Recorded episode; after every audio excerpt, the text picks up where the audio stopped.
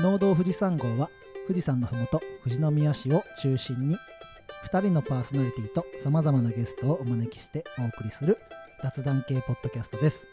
メンバーは1万ダウンロード行きましたサトゥーとエアポッツが快適すぎる大ちゃんの2人のパーソナリティでお送りします。よろしくお願いします。さあ大ちゃん。はい。今日は寂しいですね。まあまあま今日あの酪農姉妹も麦ちゃんもやっちゃんもスケジュールが合わず やっちゃんと麦ちゃんは講演会っつってたがああのちょっと僕も興味あったんですけど。うん こっちを優先してもらった。そうそう。だもんで今日は2人ではい。お送りしますけど、お願いします。エアポッツ。買っちゃいました。高いよね。今日ちょうどツイッターでコッティさんがワイヤレスイヤホンを水没させたって水没させてしまったって話題が上がってたけど 大ちゃんはプロにはしなかったんだよね。プロにはしなかったです。俺プロなんだけどああノイズキャンセラーすごいやっぱ、やばいですか。うん、人との会話がね大変だからあれしああそうそれがちょっとあれでそう。外部の音声も欲しいからプロにはしなかったんですよ。だ結局大ちゃんはね AirPods の方がいいと思う、うん。従業員さんと話したりするときにさ、うんうんうん。やっぱ片耳でしててもノイズキャンセラーついてるとなかなかえ聞き取りにくい。ー、正解でしたね。いや大ちゃん。はい。俺なんて言ったか覚えてる？1万ダウンロード突破ですよ。行きましたよ 農道富士山号、えー、でもまだ1年経ってないですよね。そう。去年の9月収録10月配信ぐらいなうので、んでも、あのーまあ、リスナーさんも何号配信したか見てもらえれば分かるんですけど、はいだ結構。だいたい1個がどれぐらいのダウンロード数かって分かっちゃうと思うんですけど、まあでも順調にね、リスナーさんも増えてきて、あのどっかのあの和歌山のポッドキャストさんとか、あの他のポッドキャストさんには全然、同じ時期に始めたポッドキャストさんには足元にも及ばない数字だとは思うんですけど、でまだまだ地道に頑張って。も1万ってありがたいよね。いやう数字に声出して言うとやっぱうん。大きいですね。すごいよね。もちろん、1本の再生の全部頭から最後まで聞いてるのが100%だとして、その何パーセント聞いてるかも分かるんだけど、それもまだ100%までいってるわけじゃないので、はいはい。内容的にもいろいろ考えていきたいけど、本当リスナーの今聞いてくださってる皆さんのおかげでね、はい。1万ダウンロードって一つの峠を越えられたので、そうですね。ありがとうございますとおはい伝えしたい。10万ダウンロード。をえゼロ1個を増やすんですか 5万とかじゃなく。いきなり10倍を目指しますか。まあでも長くやっていけばねうんうん。基本的にそこは必ず来るラインだと思うので。もう最近あのー常連さんとかもうん。いろいろついてきてくれたんでね。そう。もうツイッターの方のね今日のエンディングでも紹介するけどはい。コメントなんかもたくさんいただけて本当にありがたいなと思います。この場を借りてリスナーの皆さんにありがとうございます。ありがとうございます。さあ今日は大ちゃんどこに来てますか、今日はここは。これは今選果場っていうんですかね。あのー作業場ですよね。作業場の方に来させてもらってあのドラゴンファームという達田さんがやられている農場の、えー作業場に来させていただいて、え4人いるんですがもう1人が以前にも出ていただいたはい。ふもとも農園の田辺さんに2今回目の、はい。本当はコロナがなければ、うんうん。夏野菜を6月ぐらいにねやらせてもらおうなんて話をしたんだけどコロナで止まっちゃったもんで満を持してここで田辺さんにはい。再登場していただくという形で,、で今回最初にオープニングで紹介したいのがツイッターで僕がアンケート取ったはいはいはい。やつなんだよね、大ちゃん質問内容は農作物の有機ジャスについてどれぐらい知ってるって投げかけてみたんです。一つ目の質問が何それ知らない。二つ目の質問が聞いたことあるくらい。三つ目が知ってるくらい。四つ目がバッチリ説明できる。でした。うん。7割あ6割ぐらい6割ちょっとぐらいの人が、まあ、知らないとか聞いたことあるぐらい、うんで知ってるよバッチリ説明できるよっていう人が30後半。うん。でバッチリ説明できるっていう人が16%だったんですよね。うん。で知ってるっていう人が21%で聞いたことあるくらいだよっていうのが23%はいはいで最後に何それ知らないよっていう人が40%、うんうんこれ答えてくれた人の数は43人。僕のツイッターのね、うんうんあのフォロワーの方が答えていただいたと思うんですけど43人に聞いてまあ40%ぐらいは知らないよって有機ジャスについて。で実は7月の13日だったかな。7月にあの畜産物の有機ジャスも開始されたりしてまあ世の中的には話題には上がらないけど実はそういうう農家さんの中では畜産農家の中ではそういうのも話題に上がっていたりすることなので今日はドラゴンファームの達田さんとふもとも農園の田辺さんを呼んで有機ジャスについても後編で話していけたらななんていうふうに思います、はい。じゃあ今日初のはい。メインディッシュを大ちゃんが リードしますのでではい。気迫も込めてはい。富士山号お願いします。わかりました。えーとそれでは、えーメインディッシュへ富士山ゴ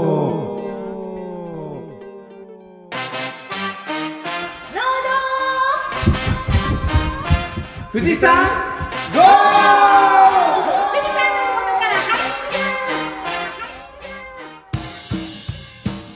えー、とそれでは、えー、ノート富士山号メインディッシュ41号目開始していきます。えー、と今回は、えー、とドラゴンファームのタスタさんと,、えー、と前回ゲストでお越しいただいた元も農園の、えー、と田辺さんにお越しいただいてます。よろしくお願いします。お願いしますよろしくお願いします。よろしくお願いします。ではまずお二人にじ軽く自己紹介をお願いしたいんですが、えー、タスタさんからお願いします。軽く自己紹介って何分ぐらいですか？長く喋りたければ あの長ければカットできるんで。はい、ドラゴンファームの達田です。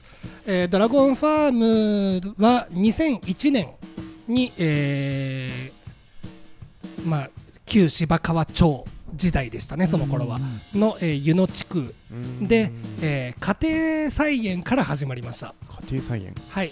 で、私じゃなくて親父ですね。あはい、ー初代は親父で。うん。でしかも別に農業をやろうとしてたわけではなくへて、ー。えーまあ、あの60になる前の57で親父が定年退職早期定年退職してで趣味で家庭菜園を始めたんですよ。うんでちょうど市民農園がはいはいあはい。の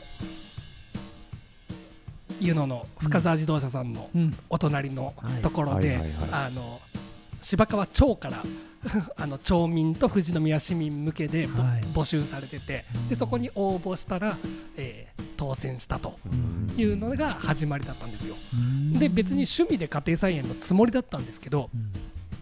親父の会社の人からすると「え達田さん57でちょっと早めに会社辞めて何農家の真似事やってんの?」ってうん興味半分で遊びに来るうんわけですよね。そうするとまあ親父もせっかく遊びに来てくれたからほらお土産だ持ってけ持ってけってその時取れてる野菜をお裾分け お裾分けするわけですよ。でそしたらお家に帰ってそれをお召し上がりいただいたお友達の皆さんがうん「何これ美味しいんだけどちょっと毎週送ってくんない?」っていう。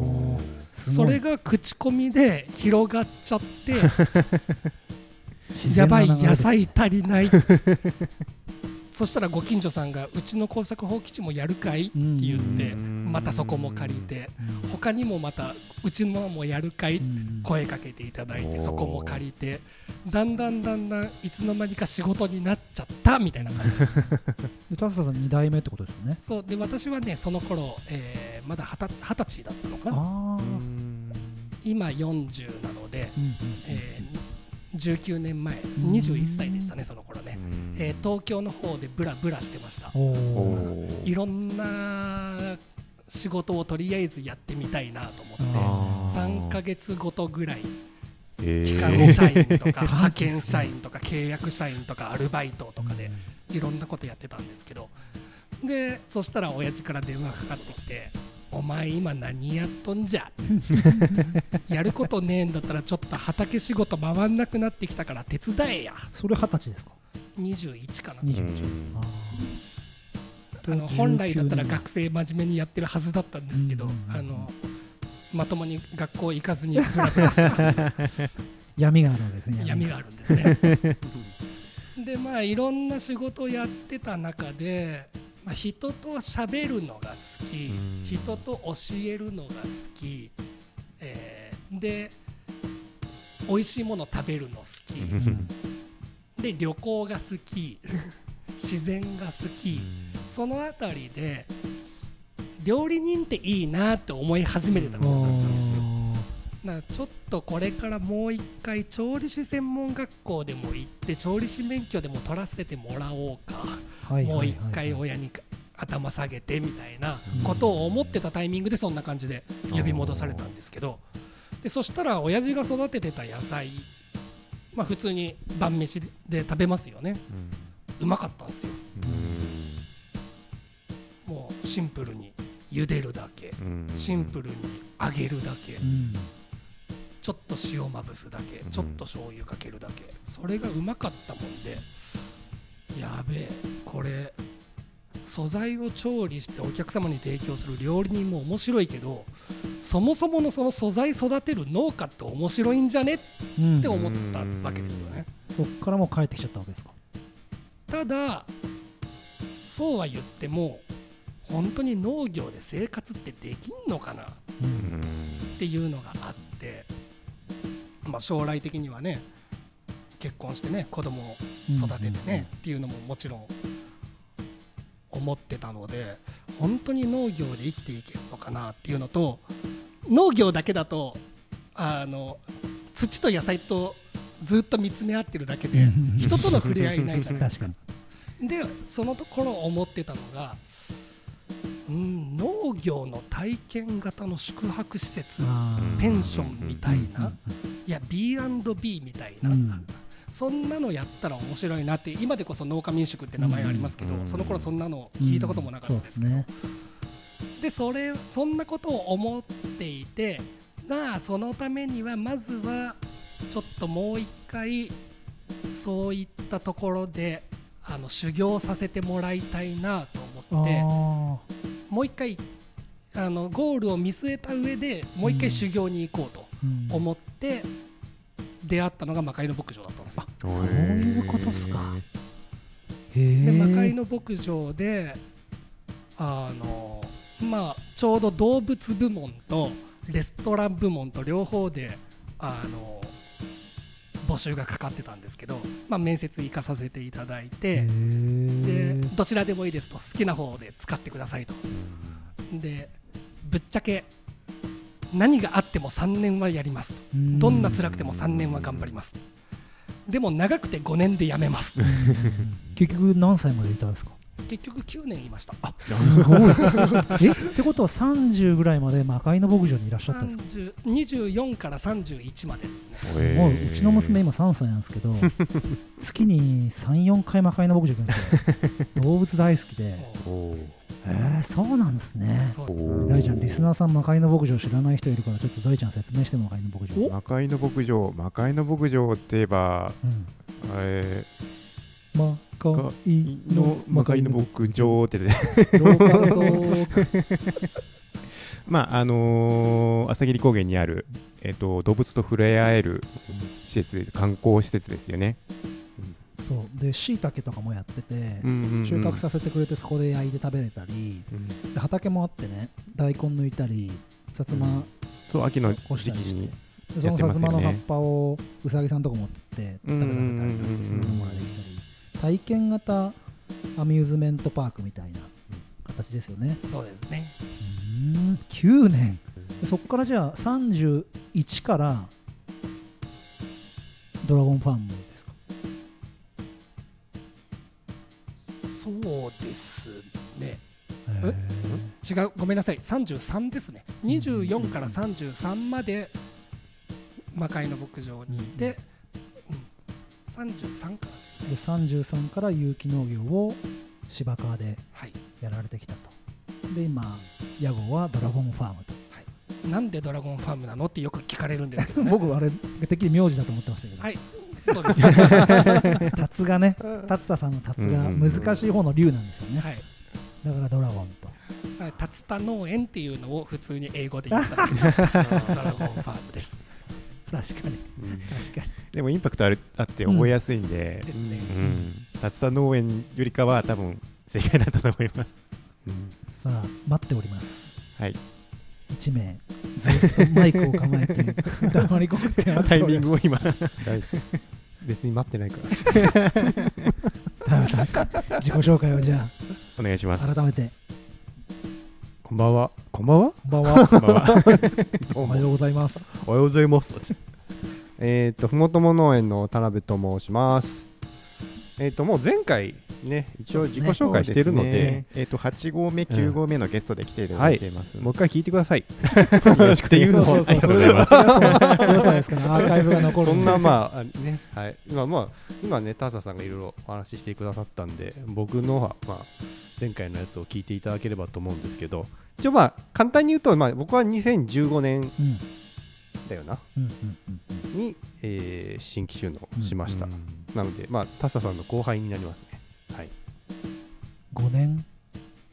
今5年目。六年目？今5年目か？なのでまだペーペーなんですよ。はい。いやいやいやいやいや。いや。はい。もともとまあ家が実家はまあ農家、うん。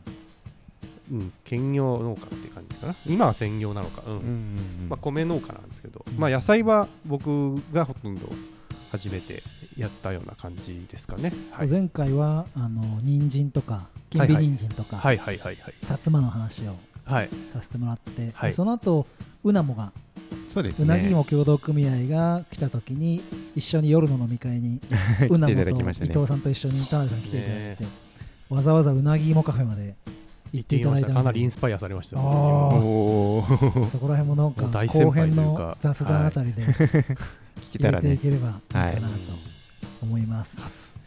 じゃあまず、えっ、と、ちょっと今日もいろいろマスクとかつけて、ね。まだ続いているコロナの状況なんですけれどえ、も、うん。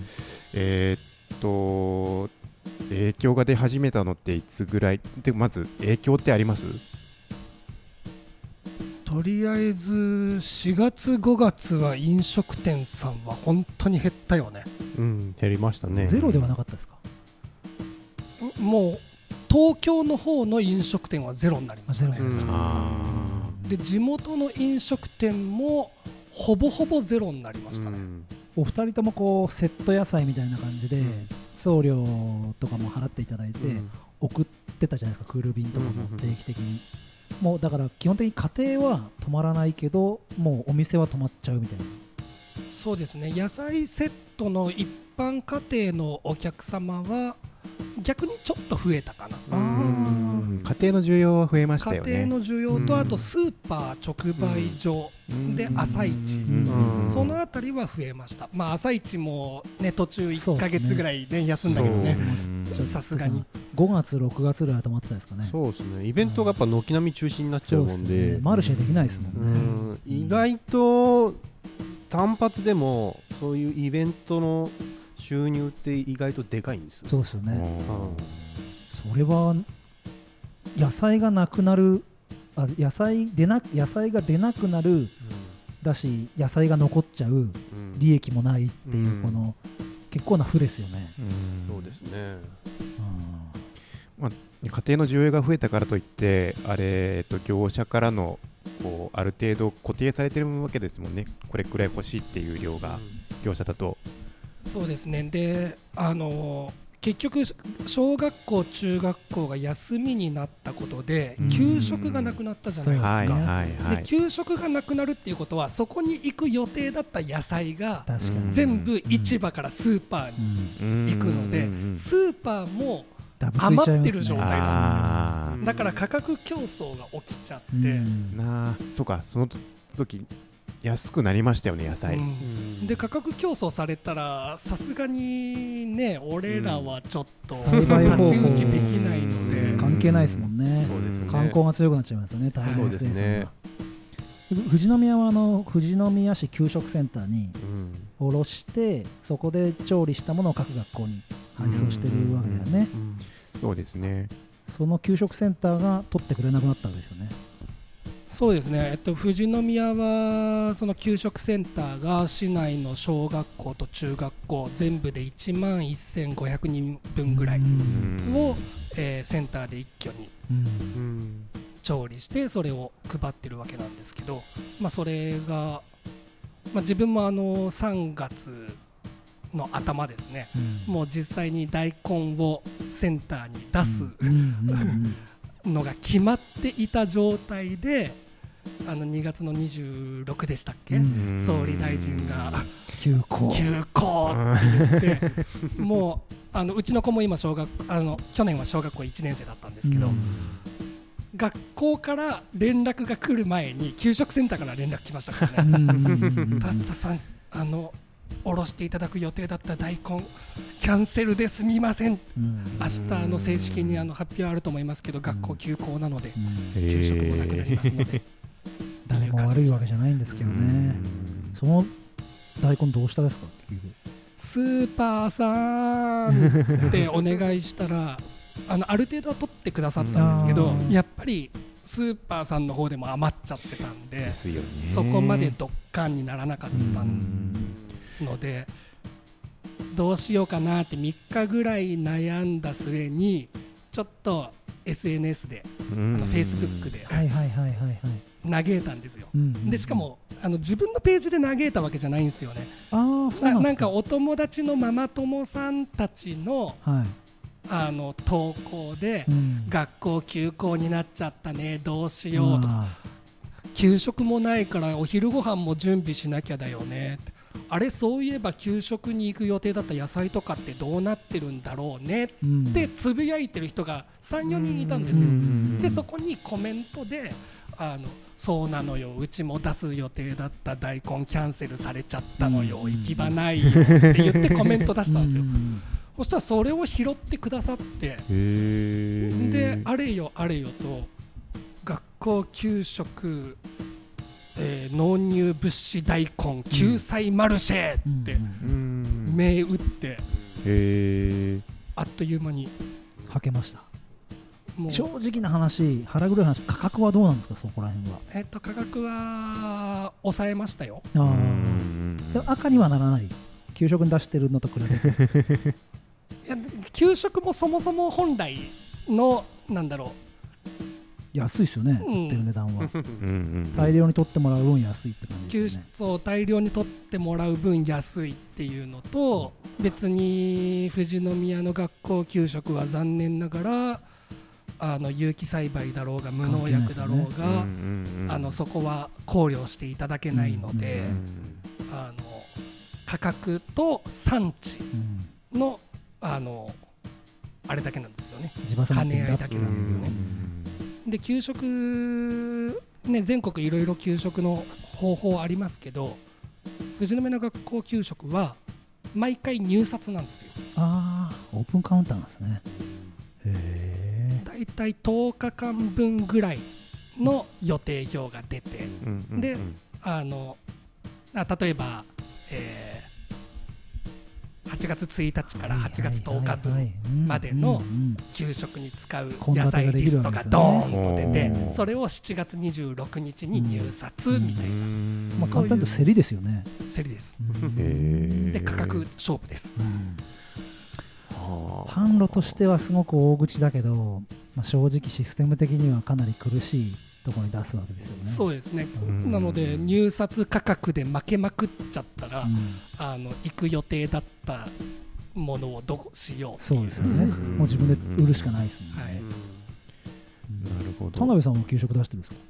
いや個人では出してないですね。だから、うんえっ、とタッサさんとかが入札してくれたやつで、うん。ちょっと間に合わないやつとかうんうんうんうん。のまあちょっとヘルプで、支え合って。まあ一時期とズッキーニとかうんを、あの出したりとかっていうのはありましたけどう、んちょっとリスクが多すぎるそうですよね。ううん。ん、だからそう考えたらタッサさんすげえなと思いながら。そうですね。うん。でコロナのその救済の給食の販売とかって市役所とかでやってましたっけ？どっかでやってましたよね。そうえっ、とそのうちの大根をママさんたちがもう口コミでガーッと広げてくれて、うんでやってくださったんですけどそれを2日間やったんですよ。土曜だからあれが木曜日ですか。26日の木曜日に休校が決まって、うん。27日の金曜日28日の土曜日うん。あたりでさあどうしようどうしようってなってうん。でそこで拾ってくださって「たっちゃんちょっとどうにかしようよ」って20 2月28日土曜日の夕方ぐらいにあの名前出しちゃってもいいのかな？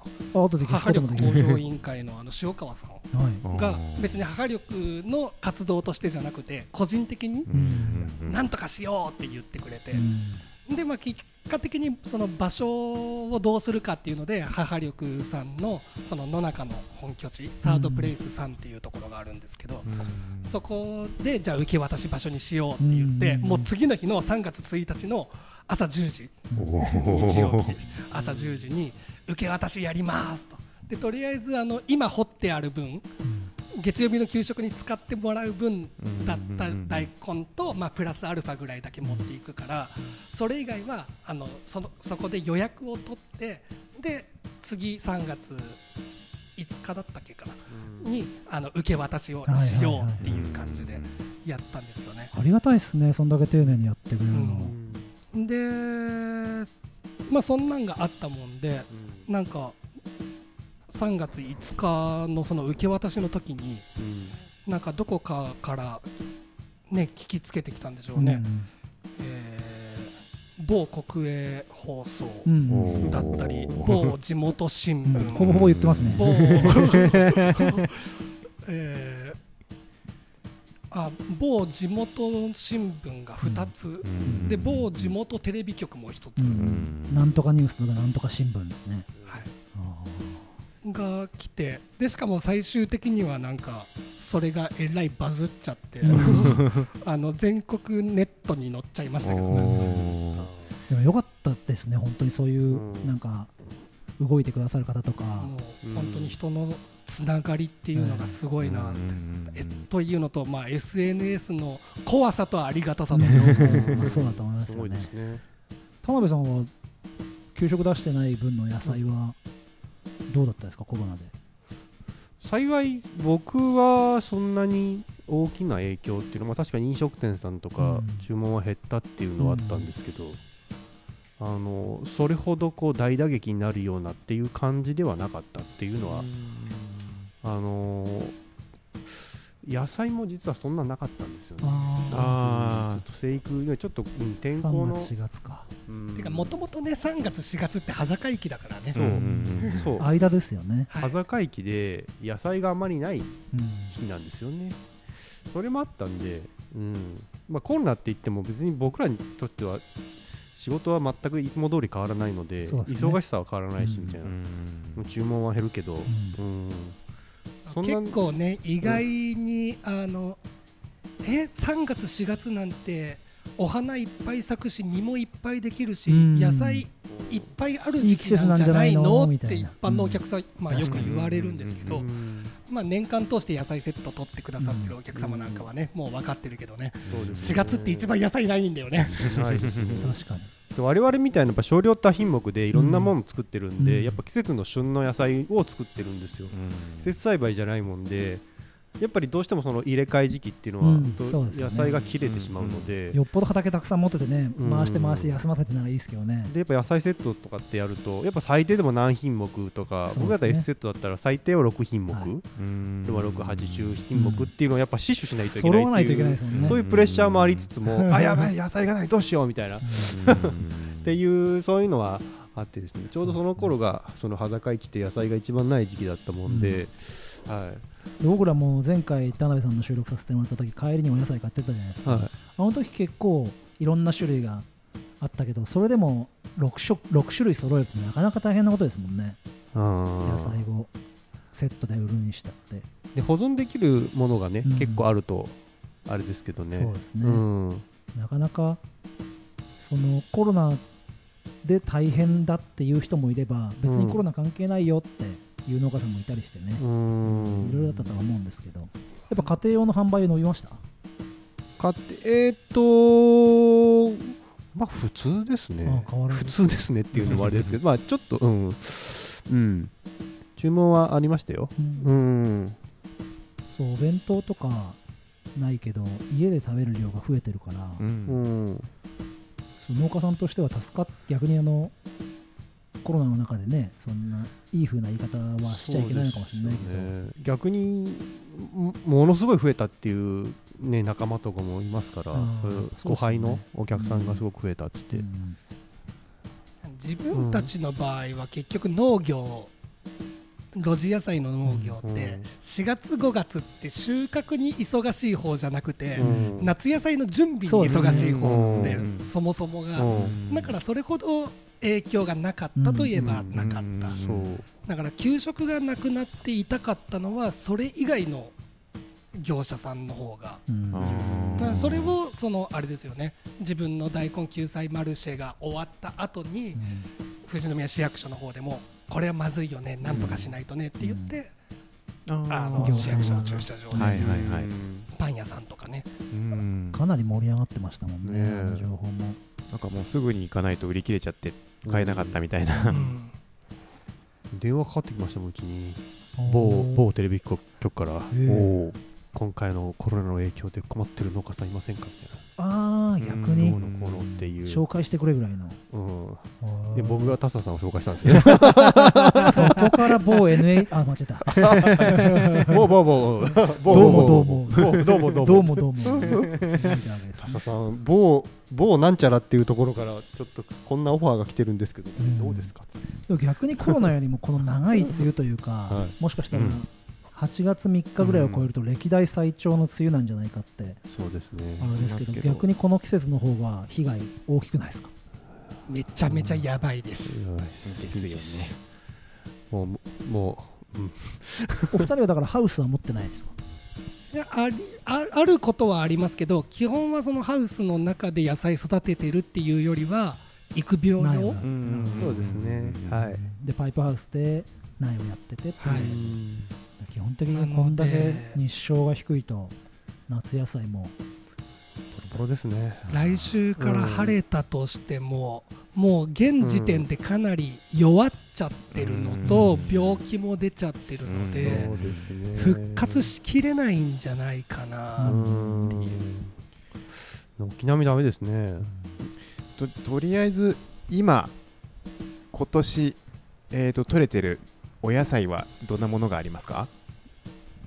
なかなか厳しい状況ではあるんですけど、うんまあ夏野菜のナス、はい。ピーマン、うん。唐辛子類、はい。うんでオクラミニトマト、でモロヘイヤううん。んで枝豆インゲン豆、えー青じそうん。そのあたりですかね。黄金虫多くないですか？そんなことないですか？多いですね。今年今年多い気がするんですよ。ね。モロヘイヤとかモロヘイヤものすげえ食われちゃって、うん。まあ毎年出るは出るんですけど、はい。やっぱ今年多いですね、こんなとこで交尾してんじゃねえよってパチンって跳ね返すんですけど、うん。結構いますよね。いますね。っていうよりねあのね野菜の感じが7月の野菜じゃないんですよもう。うん。う9月の野菜なんですよ、慣れちゃってる。長めで日照不足で、であの昼間太陽が出ないから、うん。意外と夜気温下がってるんですよね、まあ今週になってちょっとねに245度の熱帯夜に近いような日も出てきましたけど、うん。先週まで18度とかでしたからね、うん。寒かったですもん。冬はもうね木はまだ若いのに、うん。もう花咲いてますからね、咲いてます咲いてます時々硬くなっちゃうんですよねそうすると、うん。一部ありますね、今日僕積んだやつ。もう見つけ次第どんどん積んでるけど、うん。夕飯で食べてきたんですけど、うん。だからあのスーパーで売ってるのって結構長いじゃないですかはい竹が、はいはいはいはい。自分で積むと全然短くなっちゃってうん。硬い？しっかり刻まないと美味しくない？うん。あとねオクラがねあれなんですよね。変形ですか？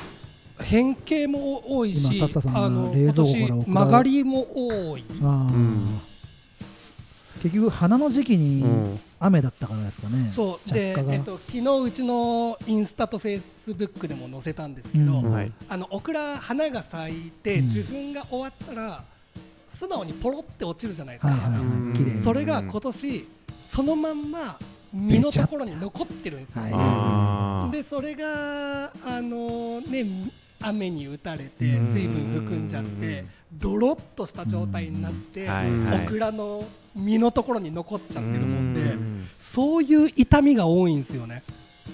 うん。なんか表面が汚かったりあーちょっとこれは。先っぽのところが黄色くなっちゃってて、はいはいはい。そうするとここから痛みが始まっちゃうちょっとオクラとしても弱々しいような。うん。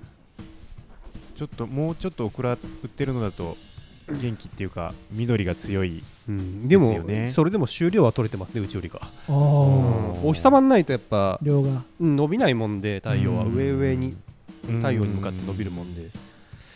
これぐらいがいいんですけどね、うん。そうですね。それがなんか一番うん。でポッドキャストだと見れない。見えない。本当にあの中指よりも長いぐらいのうん。まっすぐのね。太さもね。こうでも取れてますね。それでも。そんな中でも。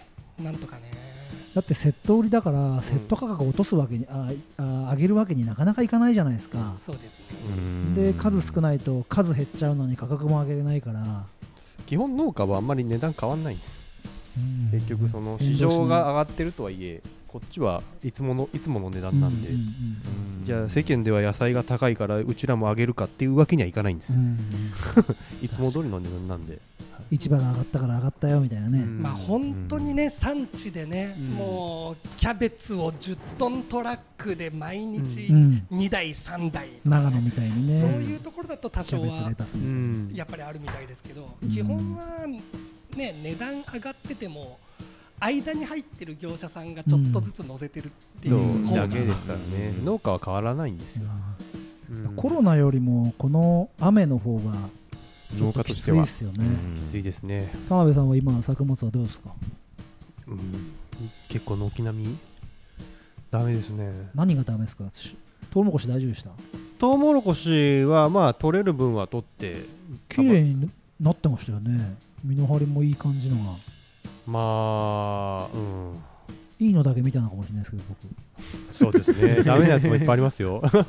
カラスにつかれたのもあるし泡の名画に入られたのも当然あるけれどうん。もやっぱりあの風で台風並みのあの風でぶっ倒されちゃって、うん。それで結構生育が止まっちゃったのもあるけど、でもある程度もう収穫期は来ていたのでまあ倒れ倒れてたけどそれを収穫してみたいな感じで、うちの会社の周りもうん。トウモロコシだらけなんですよ、ものすごい倒れてましたね。えでもなんか、うん、風通しがいいんですよねうちの畑。あの時北風だったじゃないですか、はい。倒れた時。もう北から来ると結構きついんですよね宇都宮って、うんうん。見事に、うん、倒れちゃったんで、うん。水はすごく豊かで豊富なもんで、うん美味しいお米ができたりとかではあるんですけどね。ありがとうございます。米うん。米が出てきましたね。田辺さんちに米農家ですもんね、そうですね。で私自身も米は作ってますんで、うん。はい、米ということでちょっと今日来れなかった、うん。うん。えー、と他のメンバーからも質問をちょっと預かっているんですけれども、うん。アイガモ農法について少しお伺いしたいんですけれども、なかなか聞ける機会ないもんね、うん。リスナーさんもドラゴンファームさんのフェイスブック見てもらえると可愛いアイガモちゃんの子供たちがいますね。泳いでるのが見れると思うんですけど、まあまずアイガモ農法って何ですかっていうあいいですね。ちょっと質問を、アイガモ農法って何ですか？はい、畑じゃなかった田んぼを無農薬でやろうと思うと何が大変かって草取りですようね、んあの田んぼに生えてくるヒエとかはい。ホタルイとかそういううん草を取るのが大変なんですけどそこにあのカモのヒナを大きいカモじゃなくてうん。大きいカモを田植えしたばっかりの田んぼを入れちゃうともうあの稲の方が潰れちゃうんで あの赤ちゃんのカモちゃんうんをあのピヨピヨ泳がせてあげると、うん。まあ、一つは直接種をついばんでくれる。芽をうん。芽を出したばっかりの草を食べてくれる。う、ん。であの次はあの田んぼ中を泳ぎ回る歩き回ることによって、あの濁るわけですよね。あで濁るとあの芽が出たばっかりの冷えとかの雑草にあの太陽の日光が届かなくなるのでうん。な生育るほど。が悪くなるでそれで抑えられるってはいいう、知らなかったな。っていうまあそういう雑草対策っていうのが一番の目的ではあるんですけど、うん副次的にいろんな要素があって、はい。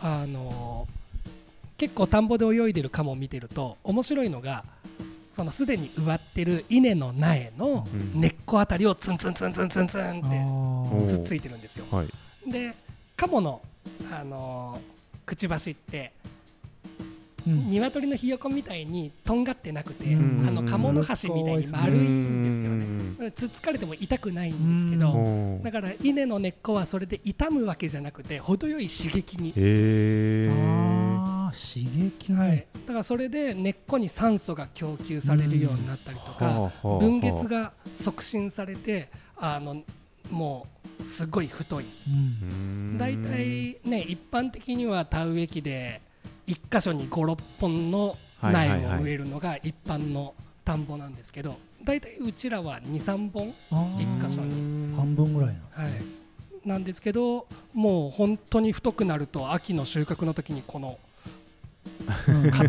一株を手でもう抱えきれないぐらいまでへしっかり太く。どれぐらいの間合鴨入れとくんですか？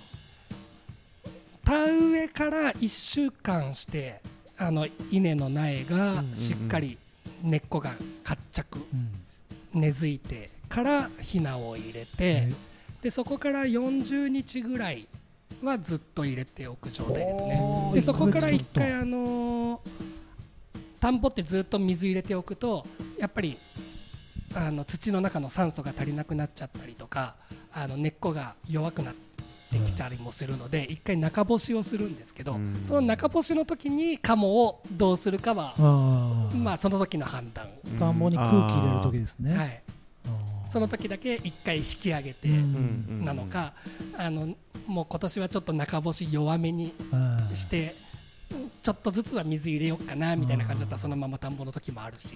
でもはい集合っつって集まるわけじゃないじゃないですか。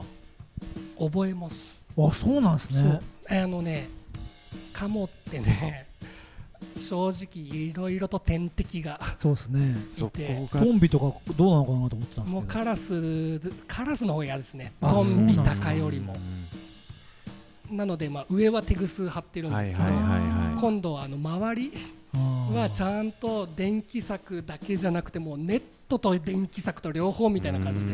ハクビシンとかってカモ食うんですかね？ハクビシンも怖いし、うん。意外と怖いのがタヌキ。へいますもんタヌキはね結構一晩で全滅とかありますね、わうちもこの前ブドウ食われました。タヌキかハクビシンか。ね結構タヌキキツネーイタチハクビシンテンうん猫、猫。そうですね。はいはい。野生のそ猫のあたりただまあ猫は意外と遊ぶだけなんであそうなんだ。うんあの遊ぶって言ってももちろんあの命奪っていきますけど、うん。一晩で1羽とか2羽とかなんですうよ、ん。タヌキは本当に一晩で全滅させていくはあ。でそれを防ぐためには、うん。やっぱりやつらは夜行性なのでうん。夜はうん。もう完全にし小屋にしまっちゃう。あー。本当は四六時中ね田んぼを泳がしといた方がいろんな効果は高いんですけど、なるほど。もう夜は田んぼの中にあるもう完全防備された物理的に防げる小屋の中にしうんまっはいはい。はいちゃう。だから覚えてくれるんですねそう。なので毎朝その小屋から田んぼに放してうん。で毎日夕方あのちょっと餌をあげながら「おいで」って「こういこういこういこうい」って言って。うん。そうするとね最初の2日3日だけかな苦労するの。うん。もうそこから先はあの呼ばなくても姿見ただけで寄ってくるように条件付けだ、へー。そう YouTube でさっきちょっとアイガマ農法の動画見たんですけどこうおじいちゃんの後ろにカモがいっぱい ついてってでこう田んぼのゲートを開けると自分たちで入ってってで夕方になってゲートを開けると自分たちで帰ってってってそうですね。すごい可愛いなと思って見てたんですけど。田んぼシーズン終わったらどうするんですかその子たち。えーっと田んぼシーズン終わったらもうちょっと育てて、うん。えー、だいたい150日から180日うん。長くて210日うん。ぐらいが一番丸々太ってお肉が柔らかくてはい。美味しい時なので、そこでお肉にします。自分でやるんですか？えっと自分でやると自分で食べる分にはいいんですけどそこから先が難しいので、あの仲間があのちゃんと保健所資格を取った、うん。あの解体場を建ててくれたので。鴨そばかなんかなってるわけですね。そうですすごいですね。アイガモ農法ってここら辺でやられてる方多いですか？えーっと昔はねこの富士宮でも78軒いたのかな？うん。今は4軒かな？そうか。今4軒だね。米山さんと？米山さんと寺野さんと、えーっと菊池さんとホールアースとうち、うんとってん屋の平野さんの旦那さんがやられてるホーラースですね。一昨年ぐらいまではあの女優の工藤由紀ちゃん。はいはいはいはいはいもはいはい愛が農法やってたん。ですけど、やっぱりその外敵から防ぐのが難しいっていうのとん。まあ最後がちょっとかわいそうに感じちゃうっていうのであ実は僕一つあのタケノコと工藤由紀さん。を呼びたいっていうのがあるんですよ。野望として。ー あーでも工藤由紀さん今年は本当すごかったですよ。もう30日ぐらい毎日田んぼで草取りしてました、僕はそこなんですけど。富士錦のお酒もうん。特集したいんですよ。ん。その時に工藤さんやられてるじゃないですか。富士錦でお酒を自分のお米で。それあのすごくいいことだなと思って、うん。その地元の企業と自分の作ったものでうん。やってもらって自分のお酒ができるって、そういうのもぜひリスナーさん聞いてもらいたいなと思って、ね。そういう機会に呼べたらなって思ってたんですけど。うちもやってますよ。マジっすか？牧野静雄さんと。あそうだ。言ってましたね。だイベントも土井さんと一緒にやってましたよね。そうですね。あそうだ。あの時チラシもらいましたね。そうです。あ土井さんとこでもらったんだ。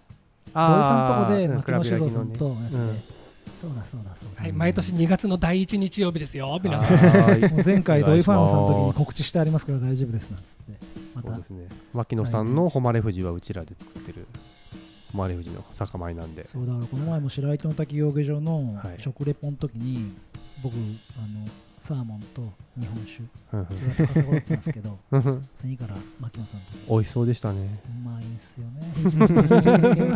だって水がいいお米がいい絶対お酒いいですもんね。ううん。ん、ねぜひゲストで呼びたいリストがね。どんどん増えてきますね。増えるね。はい、えというわけで、えー、と時間的にもいい感じなので、ここではい。一回前編を、えー、と切りたいと思います。えっ、と、達田さん、田辺さん、ありがとうございました。ありがとうございました。ありがとうございました。ーありがとうございます。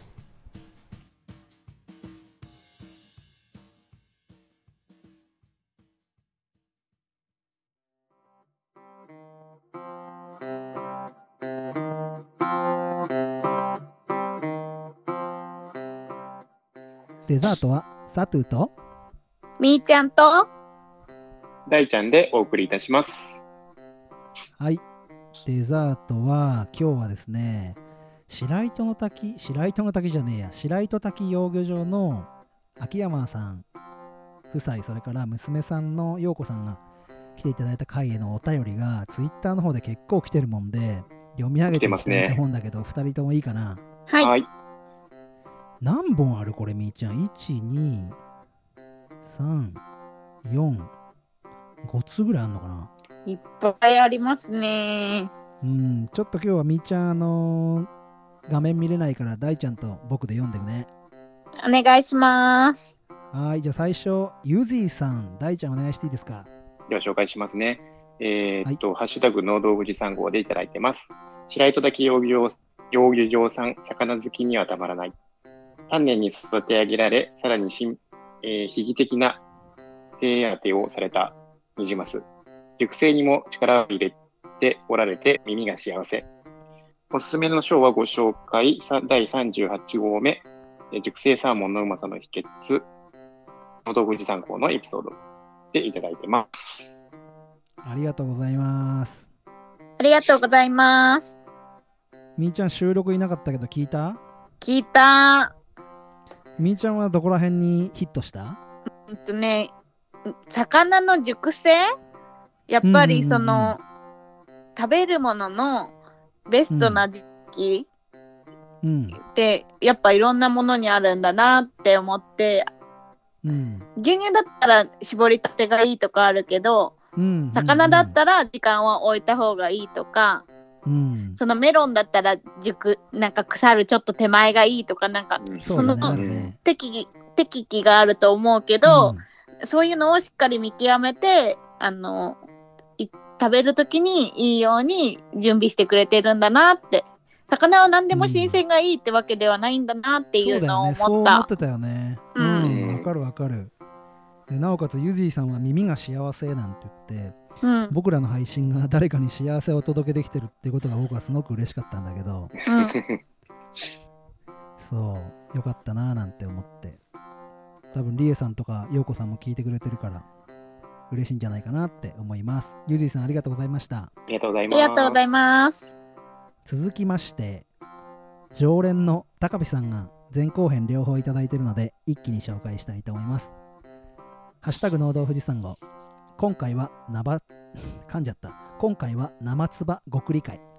本当に美味しいものに出会ったらあんまり言語化できないんだよね。わら理屈っぽく言うと味覚を感じる脳の部位が仮想の初期の場所にあるからとか。ああサーモントラウトの熟成させた身とかたまらんじゃないかっていただいております。ありがとうございます。ありがとうございます。ありがとうございます。なんか脳の仕組みまで話がいってね。理屈っぽく言うと味覚を感じる脳が仮想にあるというとこまで説明していただいてなんかそんな専門的な話をしてくれたんだけど。ー高ピーさん、いろんなポッドキャスト聞いてるから、知識量が多分半端ないですね。そうだよねポッドキャスト2だから相当そういうとこから知識が入ってるんじゃないかなって思いますねサーモントラウトってね言い方してくれるとこうなんて言うんだろうただのサーモンじゃなくてねうん。サーモントラウトって言うとマスなんだよね。そこら辺もよく分かってらっしゃる投稿だななんていうふうに思いました。もう一本、高ピさんの読んでいきたいと思います。ハッシュタグ農道富士山号。ニジマスなんだけども熱い。わら。確かにこれだけ熱意を持った生産者さんの言葉は聞いていると食べたくなる。ググってみたけど、日本語での鮭とマスには区別がない？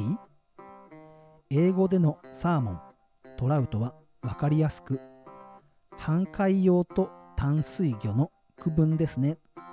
といただきました。ありがとうございますあ。りがとうございます。がとうございます。これ、半海洋って合ってんのかな、大ちゃん？だと思います。多分あれですよね。多分だからえっと、海に出て、川をそうそうそう乗ってってやつですよね。うんうんうん。俺も全然間違えててさ、みーちゃん気づいたか分かんないけどさ、うん。ヤマメが川下って海に出て戻ってくると魚なんだか知ってる？ハマチ？違う違う、それ海か。ハマチはね、多分ね、混乱したのがね、あヤマメがマス、うんうんうんそう、ヤマメがね、サクラマスになるんだって。俺間違えててさ、頭こんがらがっちゃってわけわかんないこと配信の時に言ってたんだけど、収録の時に。もうマス、サクラマスとマスの違いがちょっとわかんない。そう、マスでもね、いろいろ種類があるんだよね。え、海に行くってこと？そうそうそう、海に一回出。鮭もそうじゃん。うん。そうそうあそーう。うなぎもそうでしょ？え、うなぎも？川に戻ってくる。そうそうそう。海に行くの？へえそう。で、海で子供を産むもんで、うんその白魚を海で取って、養殖してるんだよね。ほ大ちゃん合ってー。る？合ってると思います。さすがいろいろ高飛さん調べてますね、大ちゃん。すごいね、すぐにググってるんですよね。うん、Google 先生を活用してるみたいですね。じゃあ合わせて、えっと、鬼おろしさんが、ハッシュタグ農道富士山号で37号目聞きましたよなんてツイートもいただいてます。じゃあ、コッティさんのやつ、大ちゃん読めますか？えーっと、コッティさんの、前後編を聞いてね、お便りいただいてるんですよ。とちょっと待ってくださいね。じゃあ僕の方で読んじゃいますよ。すいません、お願いします。大ちゃん、えっと、ピサさん用意しといてもらっていい？えーっと、ピサさんの、うん。38号目入ってあ、了解です。はい。うん、僕、ボコッティさん読みます。はい。農道富士山号、あ、間違えた。コッティさんからお便りいただきました。農道富士山号37、38号目、前後編、拝聴サーモンって鮭なの？マスなの？養魚場にレストランついてて、その場で食べれるなんて、よだれが。熟成や部位によって味が違うっていう話もかなり面白かったです。そして音質が良くなってすごく聞きやすいです。サトゥーさん、ありがとうございます。といただきました。ありがとうございます。ありがとうございます。ありがとうございます。みーちゃんさ、客観的に聞いててさ、鮭とサーモンって鮭なのマスなのって分かった？うーん。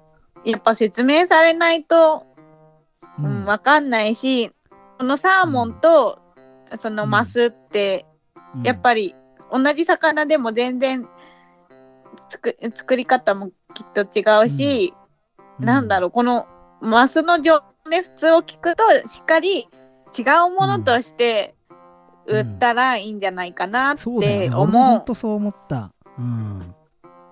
そうだよ、そうだよ。だから生で出てくるサーモンって基本的にあのうまく処理された鮭かニジマスなんだよね、大ちゃん。うん。そういうことなんだよね。でほとんどが、あのーお寿司屋さんとかでサーモンとして出てくるやつとかお刺身で出てるサーモンっていうのはマスな可能性が高いうん。ってことね。うん。で、それをやっぱり養魚場にレストランつけて生産者生産者の思い伝えて食べてもらえるっていうその白糸滝養魚場さんの取り組みって素晴らしいよね。うん。うん。うん。そこが良かったななんて思います。やっぱり作ってから口に入るまで、そのうん熟成させる時間も計算してるし、本当にお客さんにベストな美味しいところを食べてほしいって思いがすごい伝わってくるしで食べた人も伝わってるからすごいいろんなところで使われたり、うん。なんかい有名なところで使われたりしてるって言ってたけど、うんうんうん。やっぱり分かる人にはしっかり伝わってるんだなって思うけど、うん。知らない人がもったいないなっていうのはすごく思いました。そうだから僕らのポッドキャストを聞いてそういう有名料理店にまた行って赤富士を見るとあこれはもしかしたら白糸滝養魚場の秋山さんが作ってああいう意識でやってくれたものなんだって思うと料亭で食べた料理もまた一歩ねグレードが上がると思うもんで、うんそういう僕らの思いも伝わるポッドキャストになっていくといいかななんて思いますねはい、コッティさんありがとうございますありがとうございます。大ちゃんの方でピサさん読んでもらうんですが、あ、ここはいいんだ。じゃあそのまま大ちゃんピサさん読んでください。はい。えっ、と、38号目の会長のはいコメントですよね。えっ、と、ピザさんからいただいております。えっ、と、ハッシュタグ、農道富士山号、第38号目拝聴ニジマス試食会、収録してない大ちゃんさんのうまって声が入っちゃってるあたり、本当に美味しいんだろうなと思いながら聞きました。ニジマスとイクラの親子丼が450円と聞いて、ツイッターでいいねしたやつ、マジと思い即確認。改めて画像を見て、嘘やろって叫んだ。笑っていただいてます。ありがとうございます。ありがとうございあますりがとうございます。みーちゃんも食べたくなったでしょう。うん、もうね、すごいね、鮮やかなね、うん。マスの切り身も思い浮かんだし、うんそのイクラがどんな感じかすごい気になった。うんうんうんうんう。んじゃあ俺が食べた感想言っていい？うん、イクラってさ、うん。うーんと、大きさ的に言うと何が一番例える大きさでいいといいかな？うんラムネぐらい？あ、うん、ララムムネコとかパチンコ玉よりもちっあ、ちゃいかパチン。コ玉だね。うんパチンコ玉くらい？うんうんうん。だけどね、ニジマスのイクラはね、BB 弾ぐらい。?BB 弾くらい？うん。そうそうそう、ちいちゃいの。なんか写真なんかで見せてもらったから見たのかないっちゃんうんうんうん。からかな、なんか鮮やかだったすごい色がそうそうそう。でねプチプチ感がうん。すごく強くて、うん。噛んでも逃げられちゃうぐらいプチプチしてる。へえいくらってプチュって潰れるでしょ？うん。うん。プチプチ感が強い。うん。イクラを使ってくれている。すごい美味しいよもう聞いてるだけでねよだれが溜まってきてね。450円。そう。予約してうちは3つしかも買ったので。450円。こんなに手塩にかけて育てている育ててて、熟成もさせて絶対美味しくなってるのに、安すぎるって思って、ゆっこいでそうそうそう出ちゃったもん。大ちゃん何声漏らしてんだよ隣で。自分も気づかなかったです。そう俺もね編集してたのにねその声気づかなくてピサさんやっぱすごいなと思って、すごいな。いやでもうん出ちゃいました面白いね驚いてくれて あれは声出ちゃうよねうん。いやピサさんありがとうございましたありがとうございありがとうございまました。いやお便りがすごい増えてきてありがたいですねす。うんうんうんはい。じゃあやっぱ今日はお便り紹介だけでしたがあどうしたみちゃん？やっぱりこうやってお便りをもらえるとなんかみんながどんな風に聞いてくれてるのかも分かって楽しくって嬉しいですね。そうだね。うん。合わせてさやっぱりオープンチャットをもうちょっと増やしたくてうんうん。うん。今30人ぐらい入ってるんだけど、うん。あのーやっぱさ味覚を食レ食食リポするのはさうん。俺らの技術でなんとかなるけど絵を伝えるのってさ、うんうんうん。やっぱ Facebook とかオープンチャットで写真を送った方が、うんうんなんだろう二重で楽しめるというか。うんうんうん。で収録日にさオープンチャットに来てくれてて、うん。写真僕らが送ったとしてさポッドキャスト聞くのが後でもさ、うん。なんとなくイメージしながら聞けるじゃんね。うん。そうするとよだれの具合も全然違うと思うんだよ。うん。もっと出ちゃうね。そうそうそう。だからあの時大ちゃんがオープンチャットで写真を送ってくれてたもんで。うん。そうそういう感じで皆さんオープンチャットうまく使ってもらえるとより耳から聞こえる情報だけじゃなくてね深みが増すんじゃないかななんて思うですよ、うん。そうですね。まあ、リアルタイムにやってるんで、ちょっとライブ感も伝わって。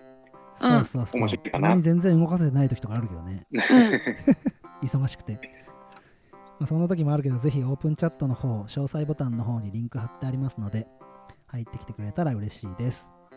それでは告知をしますが農道富士山号では今日みたいに Twitter で「ハッシュタグ農道富士山号」のお便りをお待ちしています農道は農業の農に道富士山は数字の223号はバスの1号車2号車の号になっていますそれから Gmail アドレスも noudou223go.gmail.com で用意しています。Facebook ページもあります。先ほど言ったように LINE の匿名で入れるオープンチャットというのも開設しています。ラジオネームで入ってきてくださると嬉しいです。全部言ったねはい。言ったよね ?OK。